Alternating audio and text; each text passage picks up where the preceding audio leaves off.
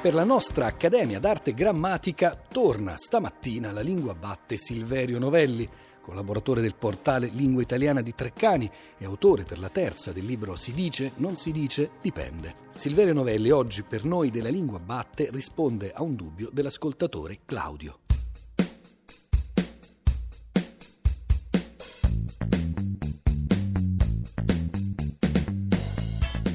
Dunque a Claudio che ci scrive nella, nella, sempre più ricca pagina Facebook della Lingua Batte chiedendo eh, di sciogliere il dubbio tra Paralimpiadi e Paralimpico e Paraolimpiadi e Paraolimpico, rispondiamo che eh, con questi derivati ai quali si aggiunge il prefisso para, che è di origine greca e significa affine, simile o che affianca anche in senso figurato, bisogna guardare all'inglese più che all'italiano. Si dice Paralimpiadi e Paralimpico perché sulla scorta delle indicazioni che sono state mh, suggerite dall'International Paralympic Committee, tutti i comitati nazionali hanno adottato forme ricalcate su quelli presenti nella lingua inglese. Per esempio, Paralympique in francese, Paralimpico in spagnolo e portoghese. Poiché in, in inglese la forma adottata è Paralympics, nei documenti ufficiali del Comitato Italiano, che non a caso si chiama poi Paralimpico anche lui, si usano le forme Paralimpico appunto e Paralimpiadi. E i mezzi di informazione naturalmente hanno avuto un grande ruolo, dall'edizione di Londra del 2012 e fino a quella di Rio di quest'anno inclusa, a rilanciare, diffondere e a contribuire quindi ad affermare nell'uso le forme adattate dall'inglese.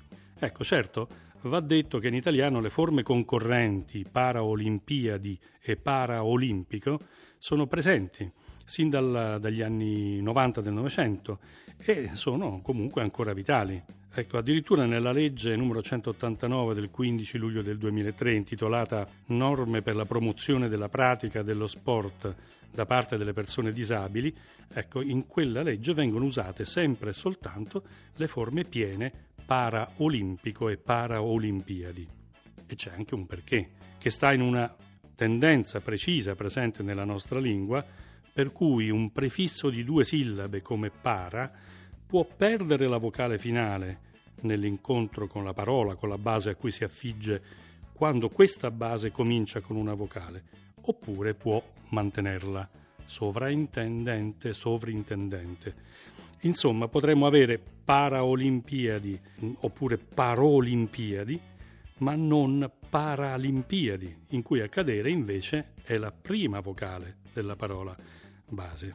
Eh, che cosa è successo allora? Sono successe due cose convergenti. La prima, intanto che Paralimpiadi e Parolimpico non si sono praticamente nemmeno presentati sulla scena linguistica italiana. Io penso perché perché la causa eh, può essere stata la, quella fastidiosa collisione di suoni, collisione omofonica, con il sostantivo parola, parolimpiadi parola, disturba. E in secondo luogo, alla lunga, la spinta, mm, come dire, livellatrice esercitata dalla lingua inglese quella usata nei documenti ufficiali internazionali, ha determinato nelle altre lingue ehm, un allineamento terminologico sul modello di Paralympics e Paralympic, sostantivo e aggettivo. Pertanto paraolimpico e paraolimpiadi, che sono forme in sé corrette, sono oggi meno usate di paralimpico e paralimpiadi, vale a dire le forme contenute nei documenti ufficiali e anche al di fuori di questi le più diffuse nell'uso.